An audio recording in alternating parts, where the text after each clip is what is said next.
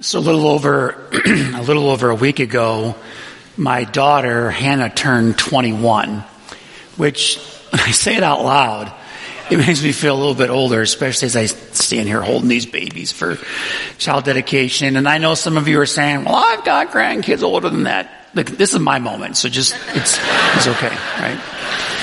So she she turns 21, and we decided she goes to college in Green Bay, so we decided we are going to go up there and surprise her for her birthday.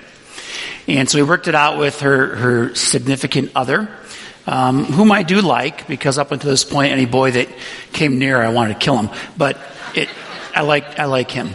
And we said, hey, act like you're going to take her on a really fancy date, get her all dressed up, and then we're going to surprise her at this restaurant. So we picked a restaurant in Green Bay, very nice. Um, and we were sitting there and she comes in all dressed up fancy and she's like, like it was a really, it was a really good surprise, but that's not the point of the story. So we go to order. Now this, this restaurant was one of those places that, you know, ambiance, the lights are real low, there's candles and very cool atmosphere. Until I went to try and read the menu. And I was like, I just couldn't do it. My glasses are on. I, I couldn't. It was, the light was low enough. The print was so small. I had to pull out my phone with the flashlight on it to read the menu. My kids are rolling their eyes and I thought, I'm that guy now. I'm the flashlight guy at the restaurant that annoys everybody. Once again reminding me that light is important. Light is a significant part of life. I mean, things feel safer when there's light, when it's day. My wife and I spent a couple of years working in the inner city of Los Angeles in one of California and one of the neighbor areas we worked in was a place called Skid Row. It's a place where the homeless and all kinds of stuff come out at night. But during the day it's very different. So I, t- I have this picture.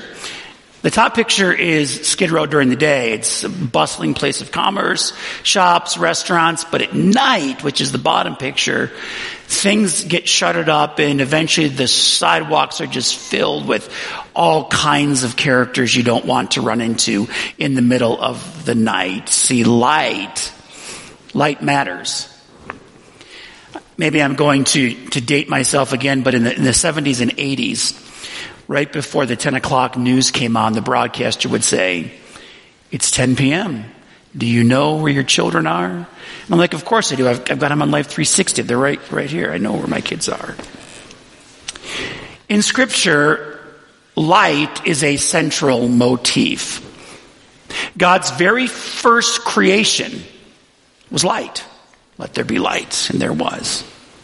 In the book of Exodus, God led the Israelites through the desert via a pillar of light. The Hebrews were taught to sing, The Lord is my light and my salvation. Whom shall I fear? Psalm 27 verse 1. And in the Proverbs, God's wisdom is compared to a light that illuminates truth. We are currently in a series of messages that we've called Jesus in His Own Words. During the season of Lent, we are going to hear Jesus in His own words, words that He says about Himself. In the Gospel of John, there are seven statements that Jesus makes about Himself that all begin with the same phrase. and that phrase is, I am. The phrase I am is a very personal name and it dates back to the Old Testament book of Exodus. Now, in the book of Exodus, God uh, is going to free his people from slavery in Egypt. And up until this moment, the people know God as Elohim. It's a very proper title. But in the book of Exodus chapter 3, God's going to send a character named Moses to free his people from Egypt. So Moses is in the desert. Remember, if you know the story, he fled from Egypt because he killed someone and it's a long story. But now he's in the desert and he's a, he's a shepherd. He's tending sheep. And he sees while he's in the desert this bush that's on fire, but it's not consumed. And he says, like we probably would, let us go see this wonder, this sight, this bush that's, that's not burning, even though it's on fire. And from the bush, God speaks and says to Moses, I'm going to send you to Egypt. I want you to free my, my people from slavery in Egypt. Verse 13 of Exodus 3, Moses says to God, okay, so suppose I go to the Israelites and say to them, the God your father, of your fathers has sent me to you. And they ask me, what is his name? Then what shall I tell them? God said to Moses, I am who I am. This is what you are to say to the Israelites. I am has sent me to you.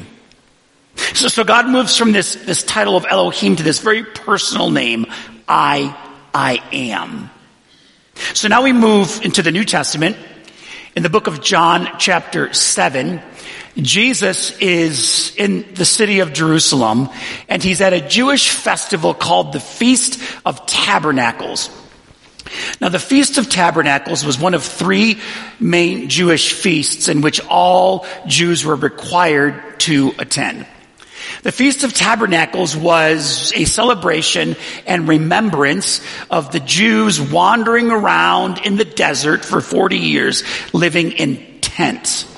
And so the celebration went something like this. For eight days, the Jewish people would build tents on the roofs of their homes in remembrance of the time in the wilderness when they lived in tents. There was also a lot of light involved in this celebration as a remembrance to God leading the people of Israel via a pillar of fire in, in the darkness. The Mishnah, which is an oral tradition or a collection of, of Jewish sayings, speaks this, these words about the celebration of the Feast of Tabernacles. The writer says, Whoever has not seen these things, speaking of the tabernacles, Feast of Tabernacles, has never seen a wonder in his or her life. Four large stands, each held four golden bowls. These bowls were placed in the court of the women and the, the 16 golden bowls, which needed to be reached by ladders, they were so tall, were filled with oil and then they used the worn garments of priests as wicks. And so, as a remembrance of the pillar of fire in the wilderness, these 16 gigantic bowls filled with oil would be lit on fire. And some said it, you could see it all through Jerusalem. It was so bright and glorious in the evening. So it's under these lights during this celebration that Jesus makes a bold and profound statement. John chapter 8, verse 12. Jesus speaks and he says, I am the light of the world. Whoever follows me will never walk in darkness, but will have the light of life. He, he says these things during the Feast of Tabernacles, under these burning lights that represent God's presence, he says, I, I'm it. I am the light of the world.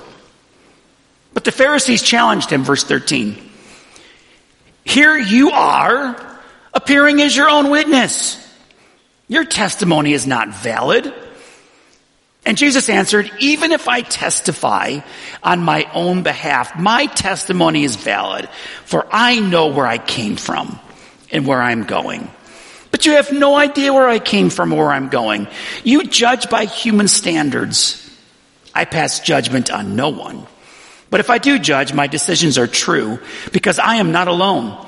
I stand with the Father who has sent me. In your own law, it is written that the testimony of two witnesses is true. I am one who testifies for myself. My other witness is the Father who has sent me. And they asked him, well, where is your Father? You do not know me or my Father, Jesus replied. If you knew me, you would know my Father also.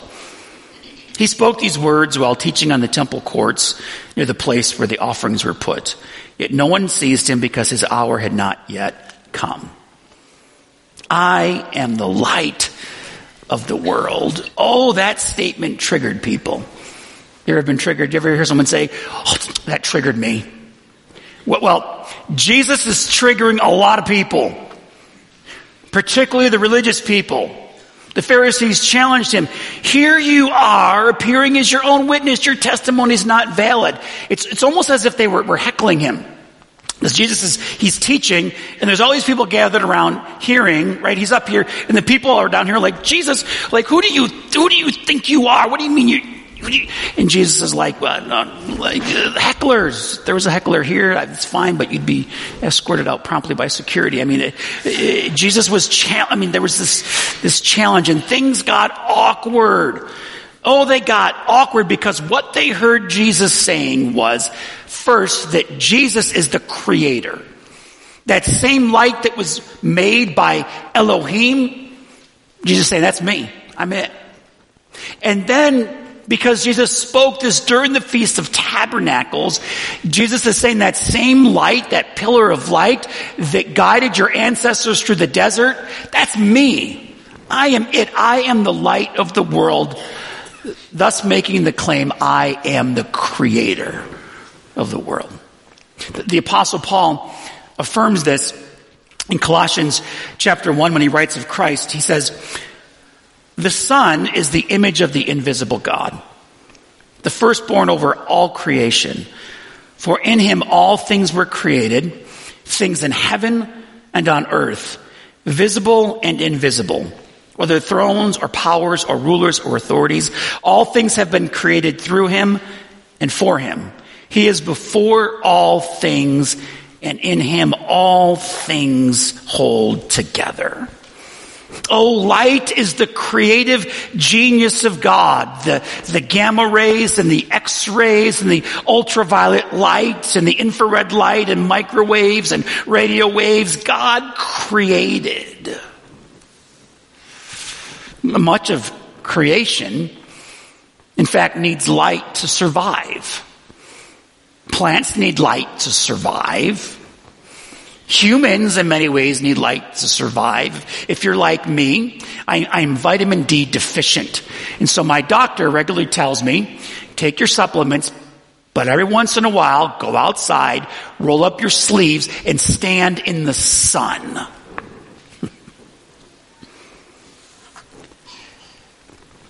I am the light of the world. I am the creator, but also I'm light that exposes.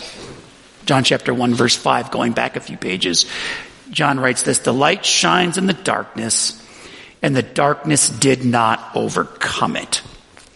Light always exposes darkness.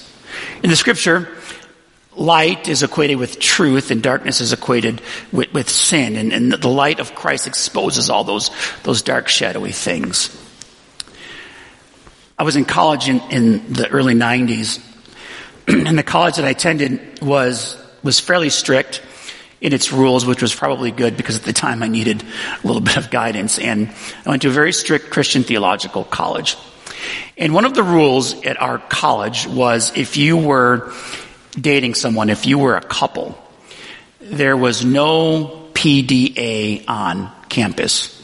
PDA stand, stands for public displays of affection.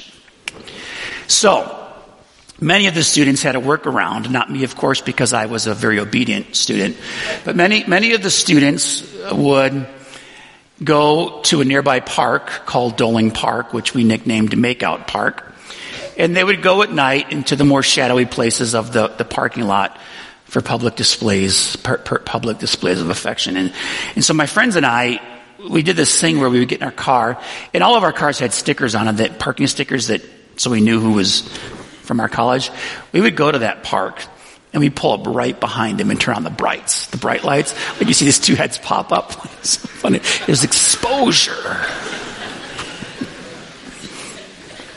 However, for light to triumph in our own lives, we have to recognize our own inner darkness. Every one of us in this room possesses the capacity to make headlines and not in a good way. Every one of us is one poor decision away from disaster. And yet it's so much easier to point to someone else's darkness. Oh, because it makes me feel so much better about myself. At least I'm not like them. I saw this online the other day, this conversation between a, a, a congregant and his pastor. And the congregant, that guy says, why don't you preach more on sin? The pastor says, okay, tell me your sin and I'll try to preach a sermon on it. That guy, no, no, I mean, why don't you preach on this other sin? Me, the pastor, is that your sin? No. Well, why would you want to hear a sermon on someone else's sin? Because it makes us feel so much better about ourselves because we're not doing that. As I, I wrote this message this week, I was trying to gather some of my thoughts, so I wrote a journal entry as I was working through some of this stuff that I want, I just want to read it to you. I entitled this journal entry, Exposing Darkness. What does it mean? First, it means addressing our inner brokenness in the shadowy places of our own soul. It's convenient and easy to point fingers at others. It makes us feel better when we know that we are not as bad as them. Yet that statement is its own form of darkness. It means confronting the religious darkness, much like Jesus did in the first century, in which the church used scripture as a, a weapon of hate, a legalistic document of rules rather than a revelation of who God is. It means confronting the abuse of people, whether it is by sex traffickers, the school bully, or the workplace bully. Shining light into darkness means repenting of the harsh treatment of people in the margins. It means confronting a culture that worships at the temple of Aphrodite, the god of sex and lust, and the many forms of sexuality, distortion, and lust that stand blatantly contrary to the Bible and what it means to be created in the image of God. It means acknowledging our own failures to live out the gospel. It means repenting for putting more trust in political leaders, bank accounts, personal platforms, and achievements rather than the person of Christ. It means confronting our own gossip, greed, and shallowly curated digital presences online designed in nature to provoke jealousy from others because our lives are so much better than theirs. It means repenting of our theological arrogance, our sense of self-righteousness, our lust, our gluttony, our manipulation, our abuse, both emotional and physical. This is what it means to expose the darkness because nothing is hidden from God. Nothing. Oh, we can try. Have you ever tried to live a lie? Living a lie is very difficult because you bear the weight of two lives. I mean, bearing the weight of one life is, is hard enough. And, and for those of us that have these moments in which we feel so spiritually superior to others, would we feel, would we feel as confident if we were to have all of our thoughts and our secret actions broadcast on the screens like a movie, oh, would we be as self-righteous then? Because eventually everything, everything is disclosed. Often it's disclosed in one of three ways. The first, which is the best way, is through confession. God made a provision for us because He knows we are faulty and frail human beings, every single one of us. And so God gave us a gift. In James chapter 1, the scriptures say, confess your sins one to another so that you may be healed. That's in the Bible because God knows. Like he knows that we, the last time I sinned was probably an hour ago. Like God knows. And so before it gets out of control and out of hand, confess your sins one to another so that you may be healed. Because if I don't, the other two options will probably happen. I'll either be outed, caught, or I'll be destroyed by it.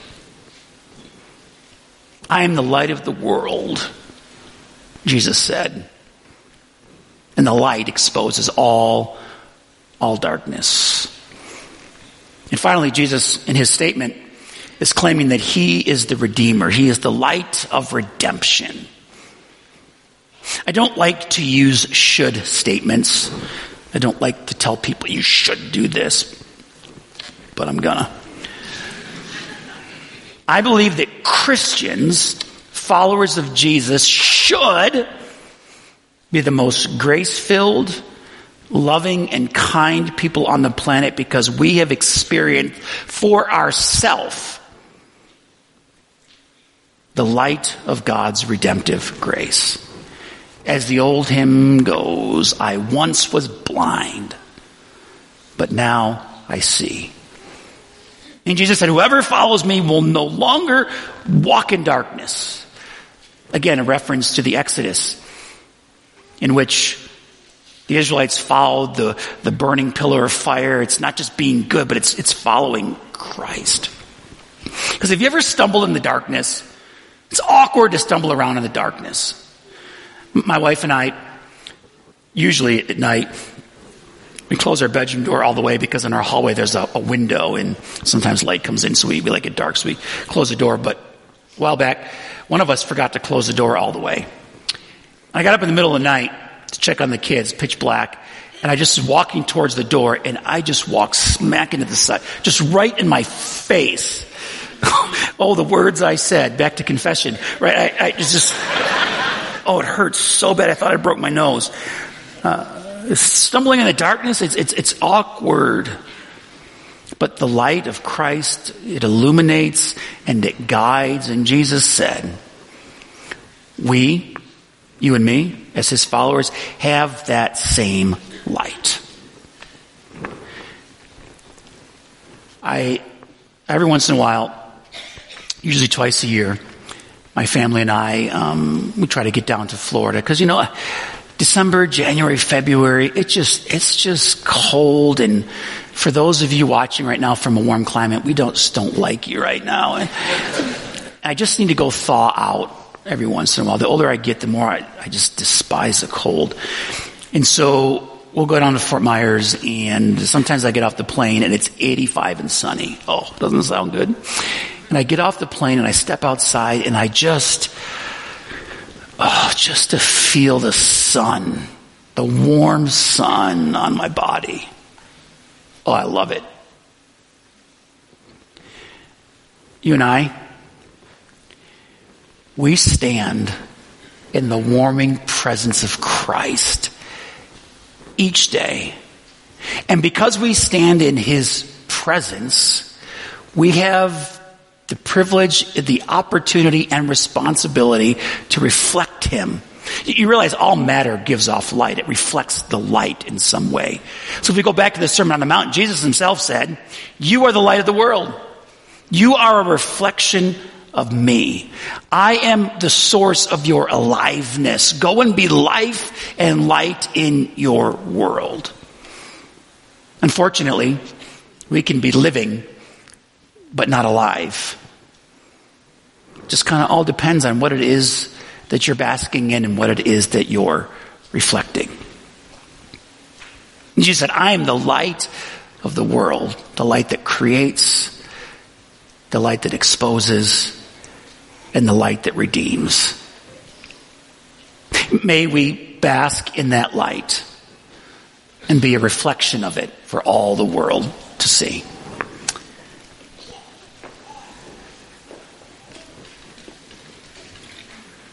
We're grateful, O oh God. Grateful for the scriptures, for your words that we have to guide us, to illuminate our hearts and our minds. You are the light of the world. May we never walk in darkness as we follow you.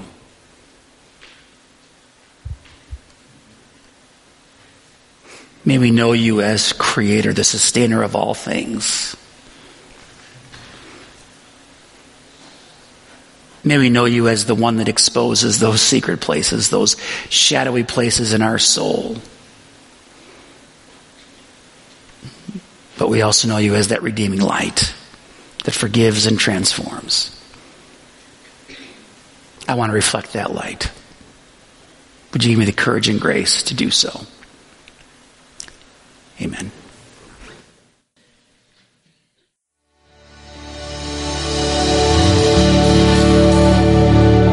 God's grace. and peace on you as you go. And may you experience the warmth of the light of Christ this week. Amen. Amen. See you.